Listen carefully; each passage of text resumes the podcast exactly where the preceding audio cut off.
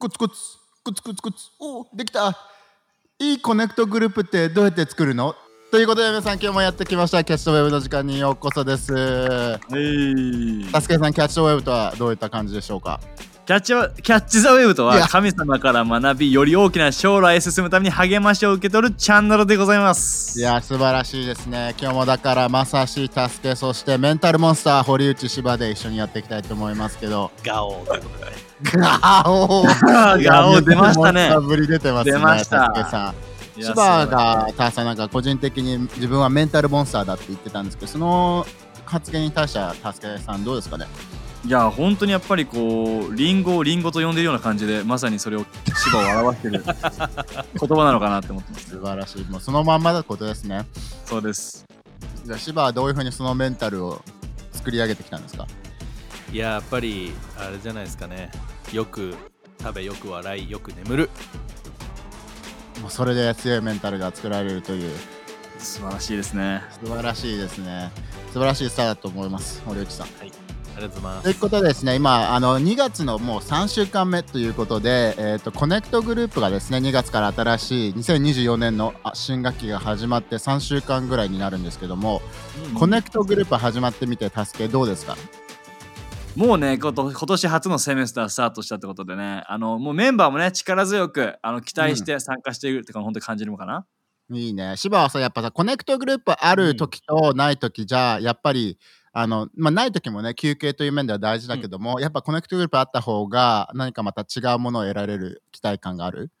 やっぱコネクトグループって改めて思うけど楽しいよね。仲間と一緒にイエスについて話して、いいグッドニュース聞いて励まし合うっていうのがやっぱり1週間の中であるっていうのは、もう本当にいいです、いいですね。2人に聞きたいのはタスケにとってコネクトグループとは？いい質問ですね。俺にとってコネクトグループとは、イエスの中で成長するために励まし合える場所。おー、素晴らしい、ね。芝にとってプロフェッショナルとは？プロフェッショナルとはプロフェ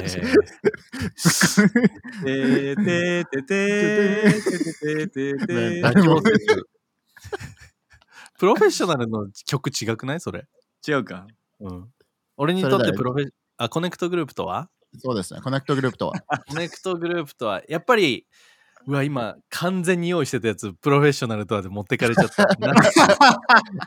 コネクトグループとは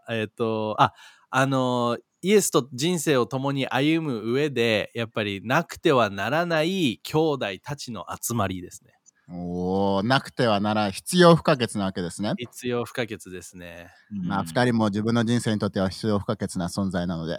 ありがとうございます。いいですね。でも今日のね、話したいリーダーシップに観点としては、コネクトグループにも活用できるし、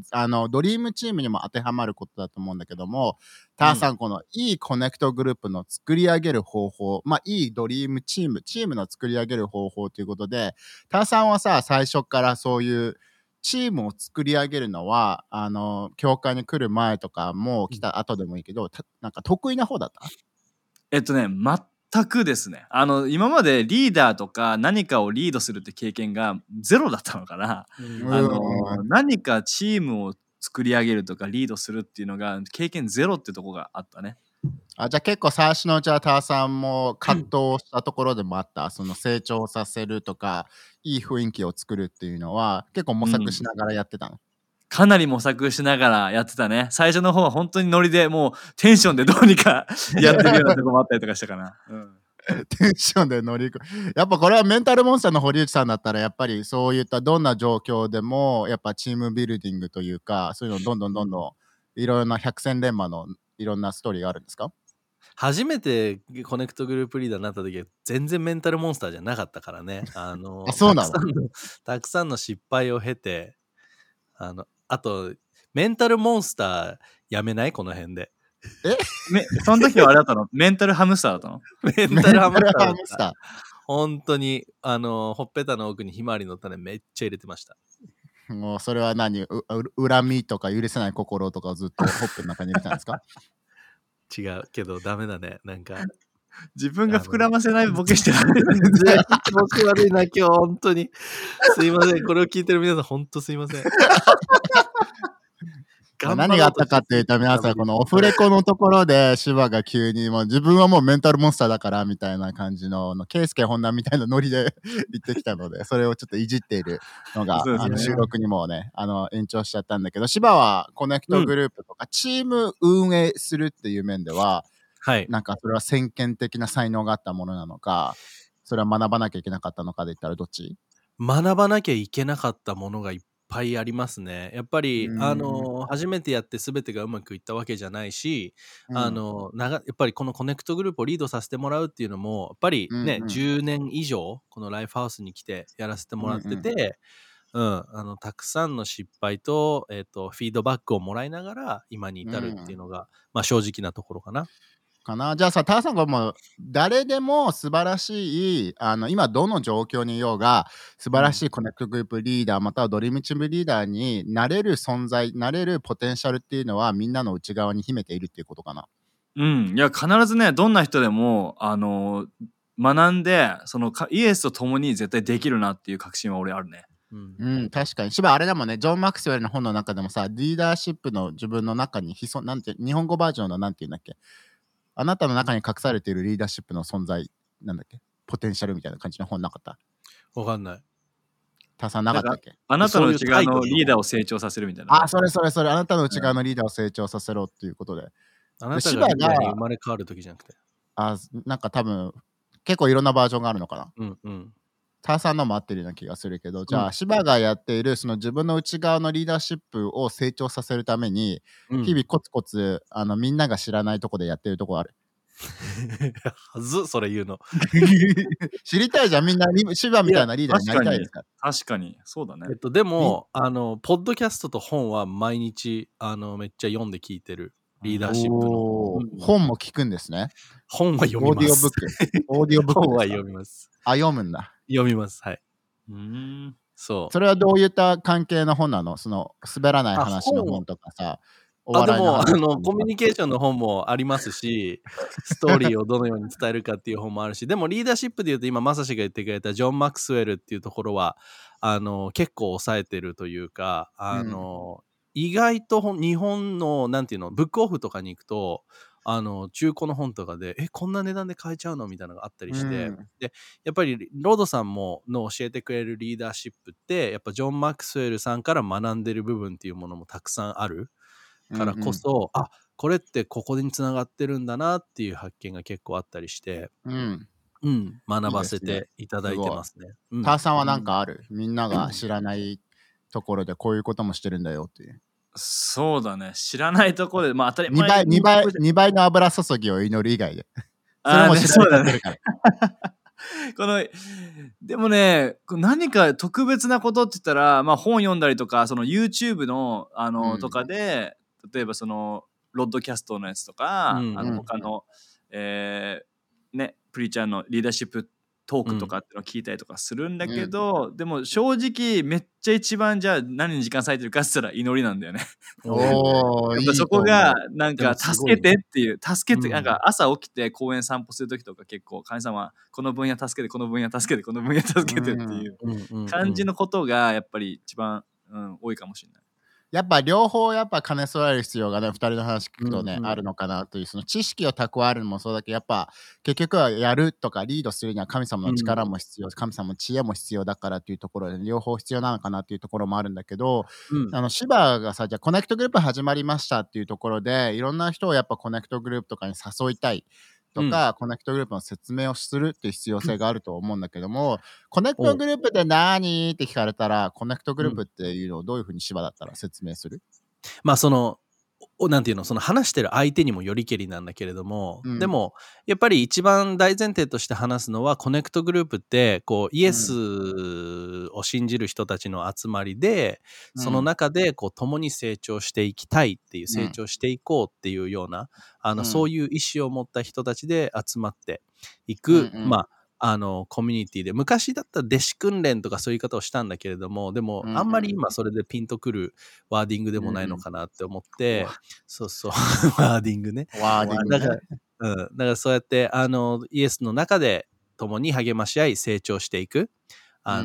磨き合うグループですっていうようなことを、まあ、一番言うことが多いかな。うん。なるほど。じゃあ、ターさん、これは聖書勉強をする場所なんですかって聞かれたら、ターさんだったらどういうふうに答えますかね。そうだね。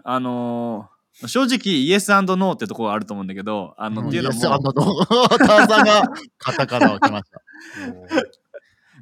なんていうの？じゃあ、じっくり、じゃあ、ただ読んで、深く読んでっていう時間ではないけど、でも、聖書の言葉を中心に、そこに書いてる神様の真理を学んで受け取る、そして成長するっていう意味での、その聖書を学ぶっていう場所では間違いなくあるなと、だからあれだよね、成長するもあったり、聖書をディスカッションするグループみたいな感じのイメージが正しいかなしは。そうだね。聖書についてのディスカッションだったりとか、自分たちの人生での人生の中で起きることを、その聖書的な視点から、イエスの視点からこう真理とともに紐解いていくというか、そういう時間、そういうグループっていう感じかな。いいですね。だからやっぱさ、ターさん、このいいグループ、いいコネクトグループの観点、ドリームチームちょっと一旦置いといて、ドリームチームでもいいと思うんだけども、そういったチームのね、いいリーダーっていうのはやっぱりさ、自分の考えを押しつける、伝えるっていうよりかは、やっぱ神様の方に近づけてあげる、そのグループが終わった後にやっぱ神様最高だよね、必要だよねって思わせてあげられたら、それは素晴らしいグループってことかな。いや間違いないね。だから自分の知恵とか自分の社会経験だったりとか、そういったスキルっていうのを教える場っていうよりも、この参加してるみんながイエスにつながって、イエスに目を向けて、そこで成長していくのを見ていくグループっていうのが一番いいのかなって思うね。確かに。で、多分そこの中のどういったグループがじゃあいいグループなんだろうっていう風な、どういう風なグループにしていけばいいグループをリードしてるって言えるのかなっていうところが、結構コロサイの 2-6-7 っていうのがすごく模範となるかなと思うけど、柴はちょっとコロサイの 2-6 から読んでいただけますかね。これ ERV バージョンですか、ERV 訳からで、あなたたちは自分の意思で、イエス・キリストを王として受け入れた。だから何があろうと今まで通り彼に従っていくのだ。イエスを土台石にしなければならない。つまりイエス中心の人生を描き、イエスをあらゆる力の源にするのだ。神への感謝が止まらぬよう、やまぬよう、教わった通りに、本物の信仰の理解を持ち合わせ、強くたくましく成長していくのだ。いや素晴らしい。これはやっぱ素晴らしいグループの光景だとは思うんだけど、ちなみに、ERV 訳に関して言うと、ターさんあれだよね、最近 U バージョンにも ERV 訳が、読みやすい訳が載りましたもんね。載りましたね。自分もね、それで今新約聖書のジャーナルしてるけど、やっぱね、めちゃめちゃこうイメージ湧きやすいよね。聖書の言葉を受け取りやすくて、その真意を想像しやすくて受け取りやすいっていうのが特徴のね、素晴らしい訳ですね。ね、だから今までアプリの方もあったんだけど、そのU バージョンというアプリの中でもこの訳がね入ったので、みんな見極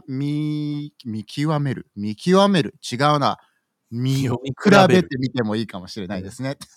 見比べてくださ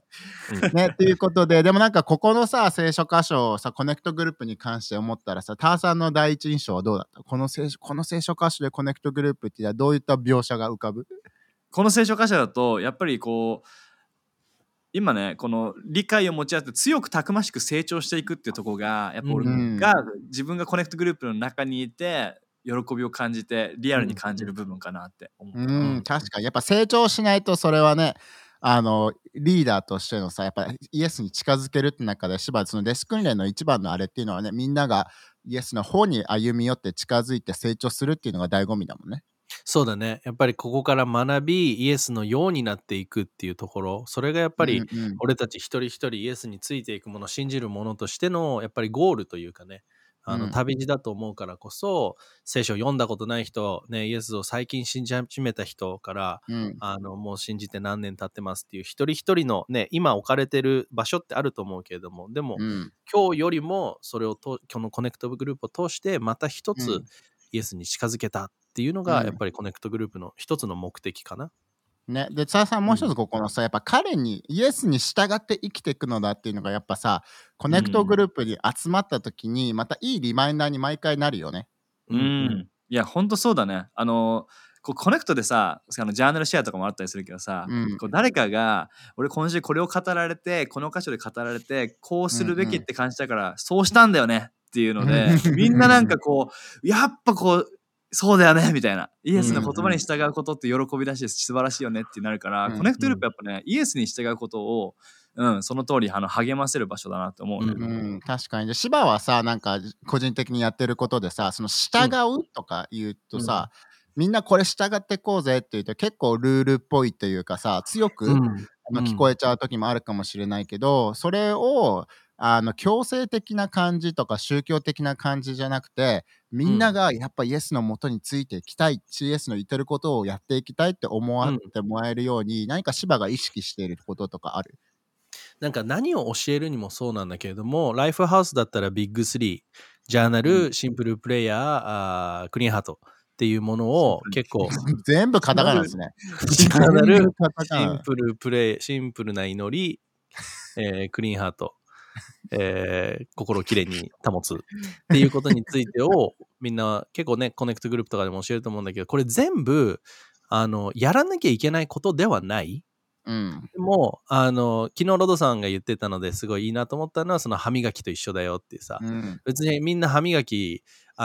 しなきゃいけないからしてるんだっていうよりかは、多分みんななんていうの、自分の意思でしてると思うし、しなかったらどんどん周りが気づき始める、歯磨きしてないなこの人はっていうさ、だからなんかそういうしなきゃいけない感覚ではなくて、でも自分の自由意志の中で、でもそれをすることによってこういう素晴らしい実があるんだよっていうのを、どちらかといったらそのポイント、その視点から話していくことが多いかもしれない、すごいね。だからやっぱおすすめどんどんしていくとか、気づかせてあげるとか、それをやりたいと思わせることがやっぱターさん大事なのかな、いいリーダーとしての勲章っていうかね、うんうん、そうだね。なんかこの、ビッグ3で言ったら、まずそれを自分がね楽しんでる必要があると思うし、そうだね、やっぱりそれで自分がどう変わってきたかっていうのを思い出すと、それを、うんうんね、今イエスについていこうとしてる人にこう教えてあげるのはなんか自然になっていくと思うんだよね、うんうん、この聖書箇所なんかそこまでさ毎回読もうと思って、ね、目に入るようなところじゃないかもしれないけど、すごくいいね。何回も今見てもさ、うん、イエスを人生の土台とねして、うん、中心に人生を描き、イエスのあらゆる力をイエスを力の源にするっていうのは、やっぱさ、ここをやっぱコネクトグループでもそうだけど、芝の人生毎日これを意識するだけでもやっぱさ結構違うんじゃないかな。そうだね。なんか自分たちの本当にコネクトグループでも人生の中でもなんかこうちゃんと土台、なんで俺たちこれやってるんだろうだったりとかさ、うん、何のためにどこに向かってるんだろうっていうところでやっぱりね、うんうん、クリスチャンイエスを信じる俺たちにとっての本当に素晴らしいリマインダーではあるね、うん、だしターさん、これコネクトグループリーダーとしてここをやっぱすごく意識することでいいグループにも必然的になるよね。このイエスを中心として人生を描かせてあげて、イエスがすべてのねコネクトグループの中の土台にみんなのね人生の土台になりながら、うん、そこのイエスの力っていうのを日曜日だけじゃなくとかってさ、うん、日々の生活に取り組めるようにその力を生かしてっていうのはすごくいいメッセージだよね。いや、めちゃめちゃいいメッセージだよね。リーダーがメンバーとかグループのみんなを助ける以上に、イエスが彼らを助けた方が絶対いい結果になるから、うん、だからそのね、イエスに目を向けてこうって、イエスを真ん中にしてこうっていうメッセージがあると、やっぱりねこうみんなが成長して、全員がいい成長していくっていうのが確かなことだなと思う、うん、すごい。もう個人的にバリバリ今もう語られてるもんですね。自分の力じゃなくてイエスの力にどういうふうにね、それをね日々活用できるのかというと、なんか楽しい、レベルアップしていく感が楽しいなと思うんだけども、やっぱもう一つ最後に好きだったのはさ、ここは神様への感謝が絶えぬよう、止まらぬようっていうさ、やっぱり芝の中で経験した中でもいいグループ、いいリーダーの中ではやっぱりその感謝のグッドニュースがどんどん絶えずみんなシェアしたくなっていくっていうのがやっぱいい状態のコネクトグループの時がある。そうだね。で、やっぱりそれが文化としてなっていって、なんかやっぱ最初、うんうん、コネクトグループに自分もそうだけど初めて来た時とかってさ、グッドニュースをシェアしてって言われても、うん、何をシェアしたらいいのかがわからないみたいな、うんうんうん、そういうシーズンがあったりしたんだけれども、いるよね、いやないよみたいなとかさ、そうそうそうそう、普通だったみたいなのあるもんね、うんでもやっぱり神様と共に人生歩んでいくと、やっぱりその大きい小さい関わらず、やっぱ感謝って常に俺たちの中にあるものだと思うし、なんかそこが自分たちの習慣になっている一つの、なんだろう、証というかさ、あのグッドニュースでこう何かがこう湧き出てくるものがあるっていうのは、ここに書いてある一つ神様への感謝がこの1週間の中でこう止まらない、ね、自分たちの中で常にあり続けるんだなっていう、その一つのなんて言うんだろうね、身なのかなって思うね。うん、確かに。で、やっぱさ、そのいいコネクトグループをリードし作り上げるためにさ、もちろん自分たちコネクトグループとかドリームチームの中でもリーダーにいつもライフハウスで言うのは、リーダーの役割っていうのは聖書の言葉、神様の言葉を教えてグループのために祈るとか、そのね、空間のために祈ることだよっていうところがシンプルにその2つの役割ですよっていうふうに言ってるけど、やっぱりその目的としてみんながそのコネクトグループのさ目的を理解してるかしてないかで、やっぱりそのコネクトグループがいい方向に行ってるか行かないかっていうのも結構定められるよね。いや本当ね、まず本当に大事な部分だよね。グループが何のために集まってるのかっていうのも、まあ、スポーツチームでもどこでも同じかもしれないけど、ね、何を目指してるのか、どこに向かっていくのか、でそれをね、理解してないといい勢いでは進めないなっていうのがリアルにあるね。だからやっぱ死はそこの中でもさ、自分の経験談の中でもそれがうまく、ね、伝えられてない時と、逆に言ったらさ、それがなんかみんなに浸透あんまりしてなかったなっていうシーズンって死の中ではあったりする？あるね。やっぱり最初の頃とか、やっぱりなんかこう、なんだろう、言い方変だけどなグループになっちゃってるっていうかさ、なんかそういう時ってやっぱりこう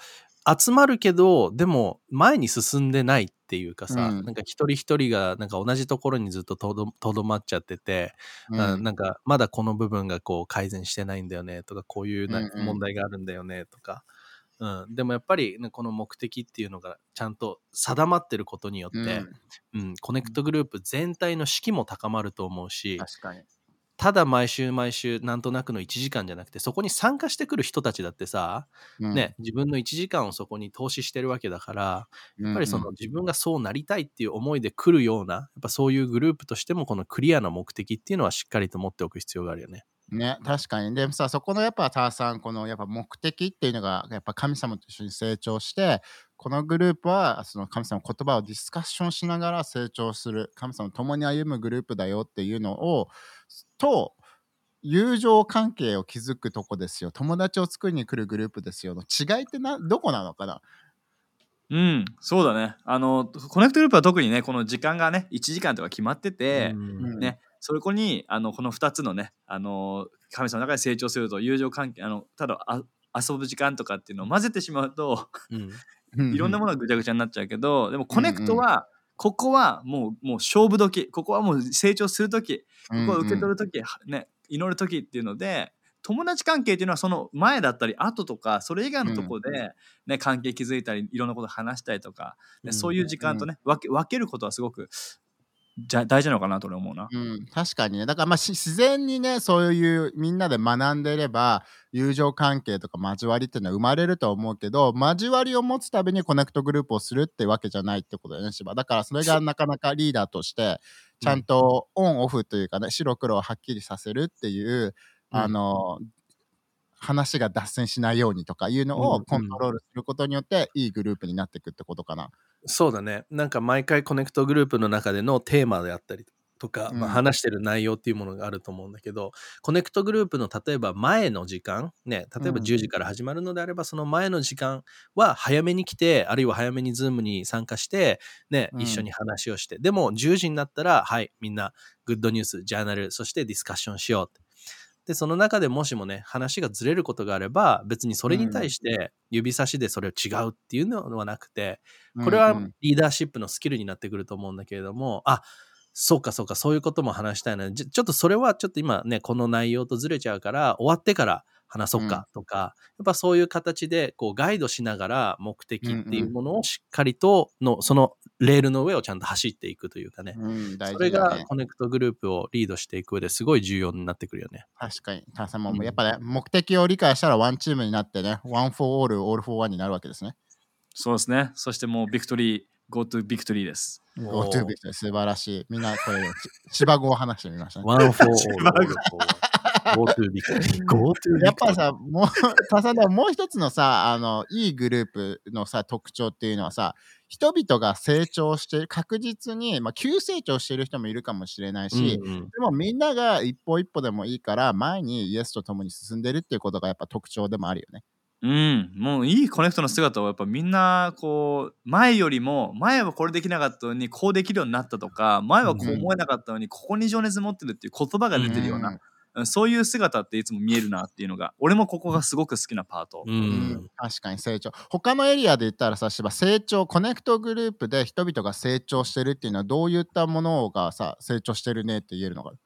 でも普通にシンプル、なんかその人が普段よりも喜びを持ってるだったりとかさ、うんうん、なんか楽しそうだなとか、なんか人生に対してのワクワク感、表情が変わったとかさ、まあ、聖書にもあるけど、うんうん、心が表情に反映されるっていうのもあるようにさ、うんうん、やっぱそういうところでも見えていけると思うし、なんかジャーナルが例えば先週は1回しかできなかったけど今週2回やってきたとかも、それも成長だと思うし、だからなんか大きな成長じゃなかったとしてもみんな何かしらのステップをこう前に進んでいっている、うんうん、そこを見つけてあげるっていうのもね、見つけて言ってあげて励ましてあげるっていうのもやっぱりコネクトグループならではの、なんだろう、受け取れる励ましだよね。うん、確かにね、うん、でそれをやっぱ成長してるからこうさ、もう一つの特徴のターンさん、この生き生きしてる活力があるグループっていうのはやっぱそれのやっぱ目的を理解して成長してるからこそグループが活力をね、活力がある、生き生きしてるっていう雰囲気がいいっていうのに全部つながってくるもんね。うん、いやほんと間違いないと思う。やっぱりこう外側のものって内側のものが反映されてると思うんだよね。だからこそなんかこう、うんうんね、理解してて、そしてこう自分もジャーナルできるようになったとか感想の関係近くなったっていうのはやっぱ外側でこう、出てくるよね、顔とかさ、あとなんか自分使いたいとかそういった、ね、心だったりとかそういうのが出るから。母さんはさあれ、教会来てからさイエスを信じ始めて洗礼を受けてって中で表情変わったねって言われることある？あったよ。しかも自分では分かんない時にそう言われた、自分では変わってるって思わないのになんか変わったねとか、うんうん、すごくなんか言われた時に、あ、俺って変わったんだとか、俺ってなんか、うん、確かに違うなみたいな自分の変化を気づかせてもらったりとかはめっちゃあったね、すごい。じゃあメンタルモンスターの芝はいつもあれなんですか、別にあんま変わらない感じなの、いやいやもうそれはもう日々感じ、そして日々気づかせて言われ、励まされて、僕なんか本当にもう励まされた結果今があるみたいな、本当にその典型ですからね。本当に自分ではできなかった、自分では気づいてないものに対してコネクトグループの中、神様が人生の中で働いてるんじゃない？今なんで分かったの？みたいな、なんかそういうのをやっぱり結構経験した、コネクトグループの中で、やっぱそういうこと聞くとさ、やっぱリーダーとしてもそういうのを、まあ、一目瞭然かもしれないけど小さい変化があったら言ってあげるってことがただその人の成長とか、ね、その人が今神様とかすごいことしてるんだっていうのに気づかせ、ハッとさせられるいい瞬間かもね。いや、本当にね、これマジパワフルだからね、リーダーでもコネクトグループに参加してる人も全員ね、人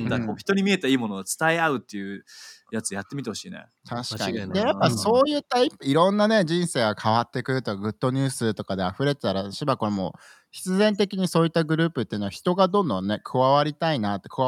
っていう、もちろんさ人が引っ越したとかさ来なくなったっていうのはもちろんあるかもしれないけども、そういったグループってやっぱりどんどん反映していくグループになっていくかな。そうだね。なんかやっぱりね、いろんなコネクトグループを今までこう見てきてるけれども、やっぱりそういうグループ、活力のあるグループ、勢いがあるグループっていうのは、な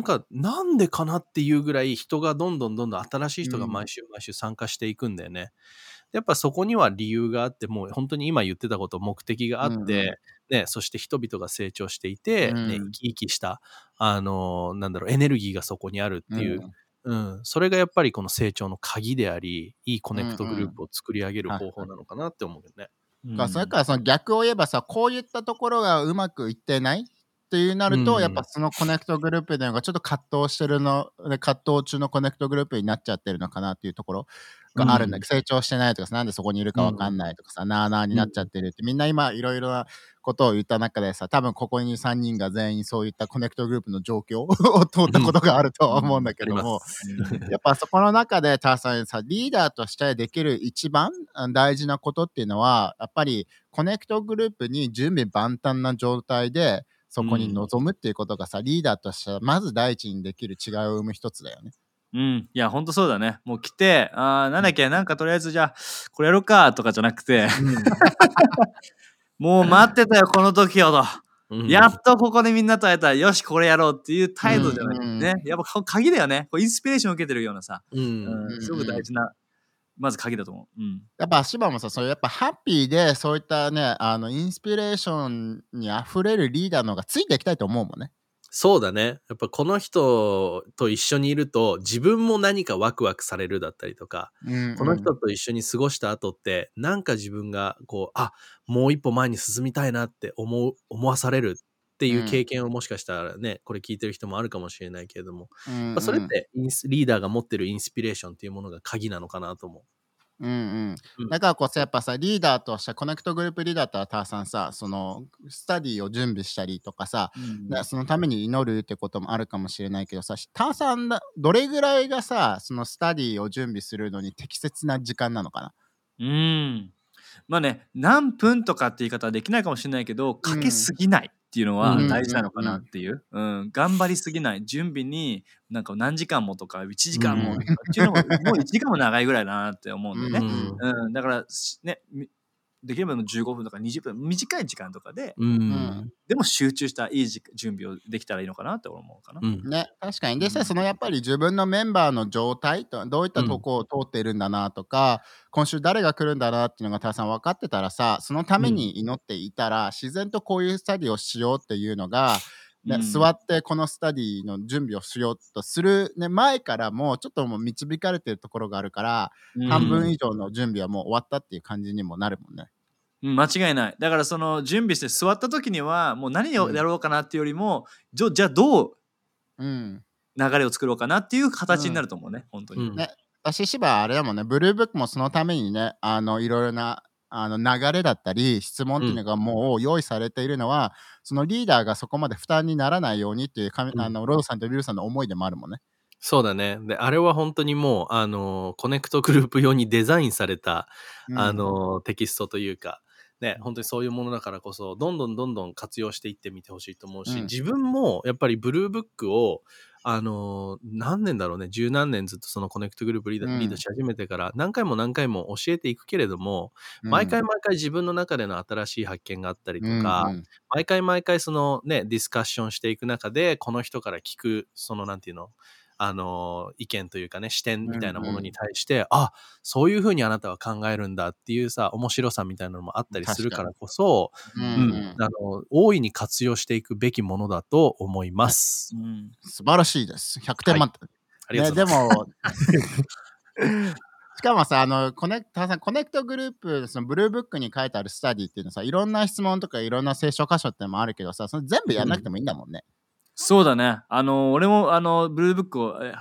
ね、使ってリードし始めた頃、一つの長いスタディも一から最後までやんなきゃと思って、わーってこう全部頑張って終わらせないとってなったけど、いやそんなことなくて、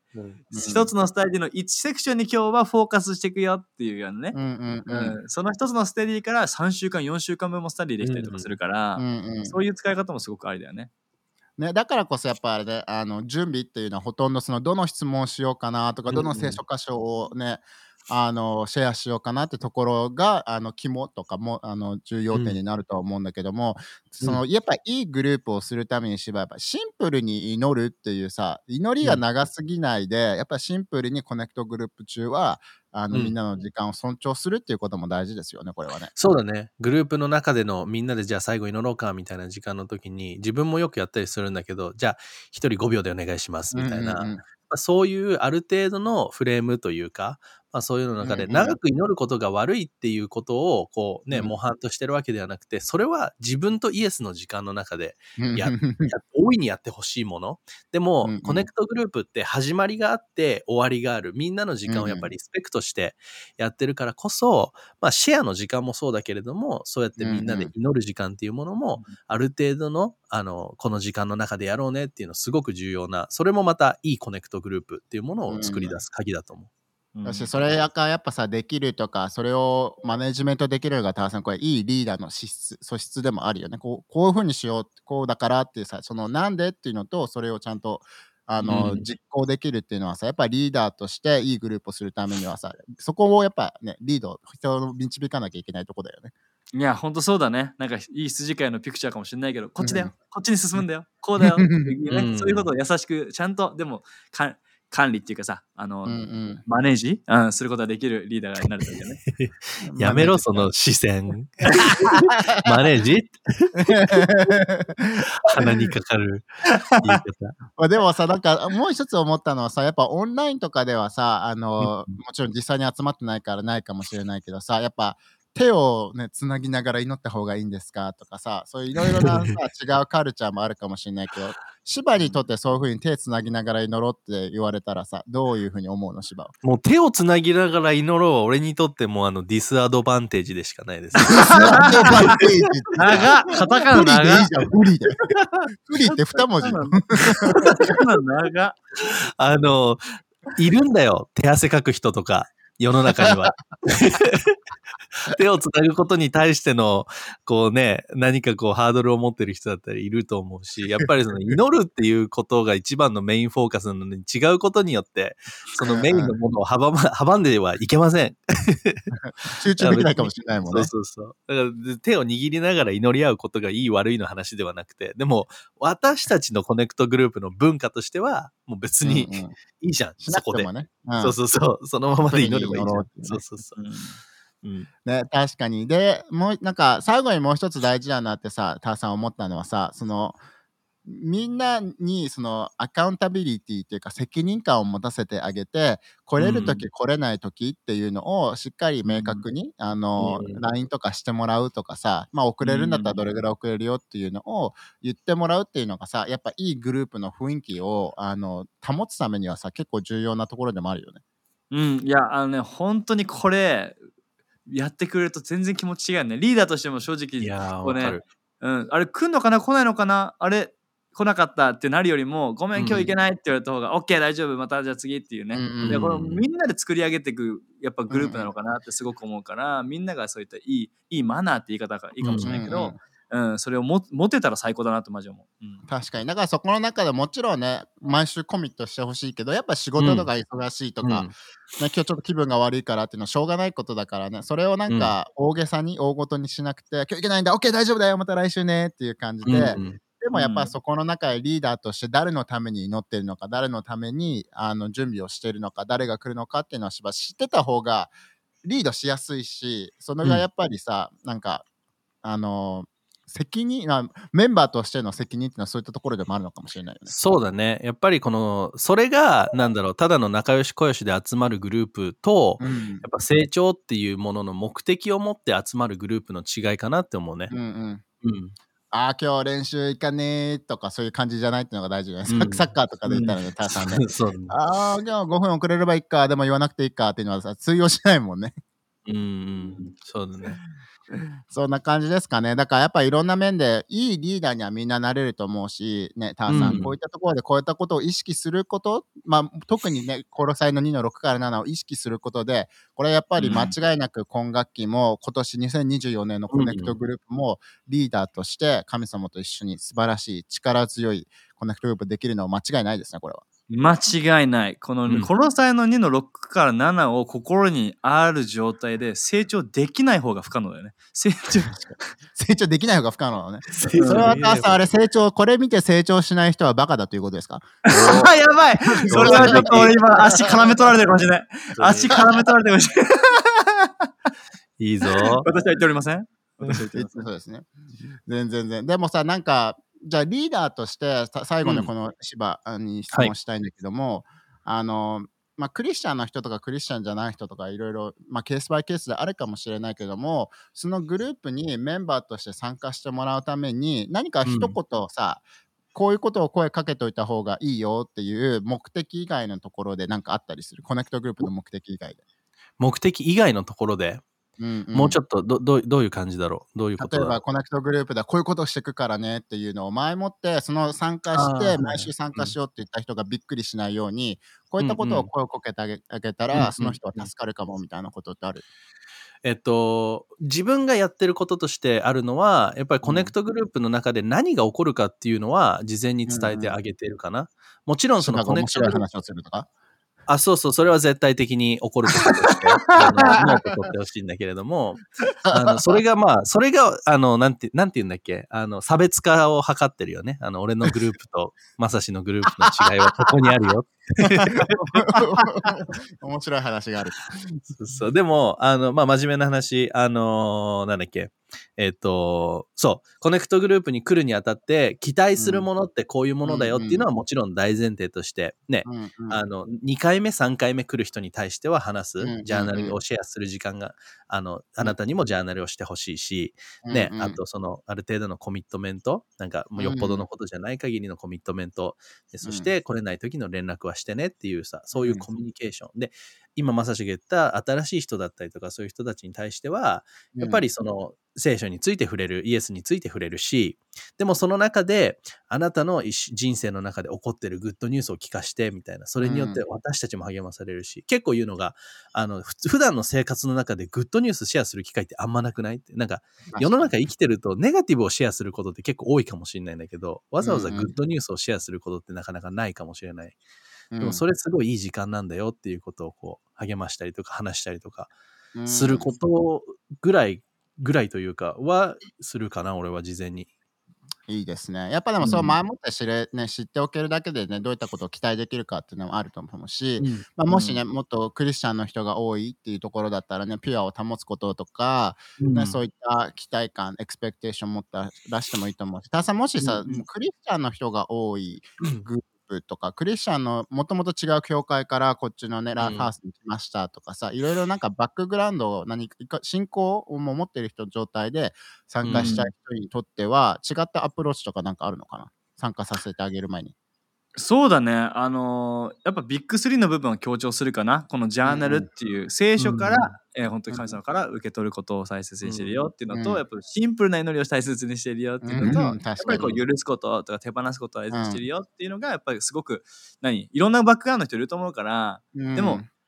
ここうちの教会はフォーカスしてるからねっていうところ、いいね、カルチャーのことを言ってあげてね、でこれディスカッションのグループだからスタディとは違うしとか、たさんあれもいいかな、 DNA とかいうのをね前もって目を通してねとかいうのもいいかもしれない。間違いないですね。 DNA 確実に一番説明してくれるので、確かにね自分が説明しなくてもやってくれちゃうからね。なんかクリスチャンとかね、違う教会から来てる人たちはね、それを一回挟んでみてもいいかなと思うけども、ぜひぜひこれを聞いて、みんなに、ね、素晴らしいリーダーとして立ち上がっていただき、素晴らしいコネクトグループがライフハウス中、日本中でね、もう溢れたらいいですね、ターさん。間違いない。この日本にはね、より多くのコネクトグループが必要です。確かにね。まあ、教会も必要だけど、教会の中のある人はコネクトグループっていうのが、やっぱなんかさ、みんなね、教会ね、人数が多くなればなるほど、やっぱりみんなのことは知れないからこそ、コネクトグループっていう、ね、お互いが名前で知り合えて、神様と成長できるグループっていうのが必要だもんね。そうだね。そしてやっぱそれの教会の柱というかね、本当に支えてくれてる大きな一つの柱だと思うし、そのリーダーの皆さん、そしてそこに参加してるメンバーのみんなはね、本当にありがとうって感じだよね。一緒にね、成長していくコミュニティ、教会を立ち上げてくれて。もっとターさん、今年は日本人のグループ、日本人のリーダーのグループがいっぱい増えるのを見たいね。見たいね。これを聞いてる人も何か心にね、こう自分も立ち上がりたいと思うなら、ぜひ大胆に祈ってみて、リーダーにも話してみてほしいなって本当に思う。素晴らしい。そしてキャッチ・ザ・ウェーブをどんどん聞き続けてもらいたいですね、リーダーとして成長するために。そうですね。俺たちもいいコンテンツを作り続けましょう。成長しましょう俺たちも、うん、はい。ということで今日のどうやったらコネクトグループうまくできるのかっていうね、コツはあるのかっていうところということで、もしいいなと思ったらいいねとか高評価またはチャンネル登録をしながら他の人にもぜひねおすすめしていただければと思います。ということで次回のエピソードで会いましょう。またね、バイバイバイバイ。はい、てなことでじゃあサザナンじゃいましょうか、タワさん。そうですね、とりあえずサザナミましょう。とりあえずサザナムいいね、とりあえずサザナムいいですね今日でもタワさん期待できるんだよね、確かね。またね、彼はやってしまいましたもう爆弾発言したもんね。うん、やべえおもれえサザナミあるっつってましたでもこのさ、そのタワさんの分かんないのはさ、やべえおもろいサザナミと面白い話にはやっぱ違いがあるのかな、やっぱりね、面白いから大爆笑ではないのかな。そうね、多分それが今日わかると思いますということで柴さんお願いします、今日のさざ波。はい、じゃあさざなんでいきましょうということで今っていう話なんだけど、中学校の時に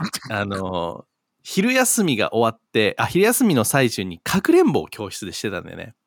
で、ある、女の子が、小柄な女の子が隠れた場所が、教団の横にある、なんていうの？ガラガラって開く、ロッカーみたいなやつがあったんだけれども、その先生のその教卓の後ろ側にあるやつ、そこに入った子がいたの。で、みんながこう、かくれんぼしてて、で、見つかったってなっていく中で、人数もいたから、誰が見つかって、誰が見つかってないかみたいなのがだんだんわからなくなってきて、キンコンカンコンってチャイムが鳴ったんだよね。で、先生が授業で入ってきて、で、パッて席を見たら、そこに隠れた女の子がいなかったのよ。で、やべえじゃんと思って、で、どうすんだろうな、この子、もうこの授業、もう終わったんじゃないかなと思って、どのタイミングだろうと思って、先生が、パッてその子の、机を見て、あれ？何々今日いないのかつって、で、みんなざわめき始めて、どうするみたいな。で、まあいいか、授業始めるか、つって、じゃあ教科書開いて何ページって言った時に先生の横からガラガラって開いて、ぬんって出てきて何も言わずに席に着いたって、俺その子の横で今と思ってっていう話いやー、タワさん何サザナミですかこれはですね、やべえおもれえサザナミでしたまんま、うん、僕だって笑い出ちゃったし、でも最後で冷めてたんですよ最後で波がさーってピーク過ぎてたね。ポテンシャルはすごかったね。いや、ポテンシャルすごかったと思う。本当に情景が浮かんだのおもろかったんだけどね。いや、波の引き具合すごいびっくりの感があったいやー、サザなんだね。いや、素晴らしいね。サザナミました、本当に。サザナミましたね。結局サザナミなんだな。ということで皆さん、次回のエピソードで会いましょう。またね。はい。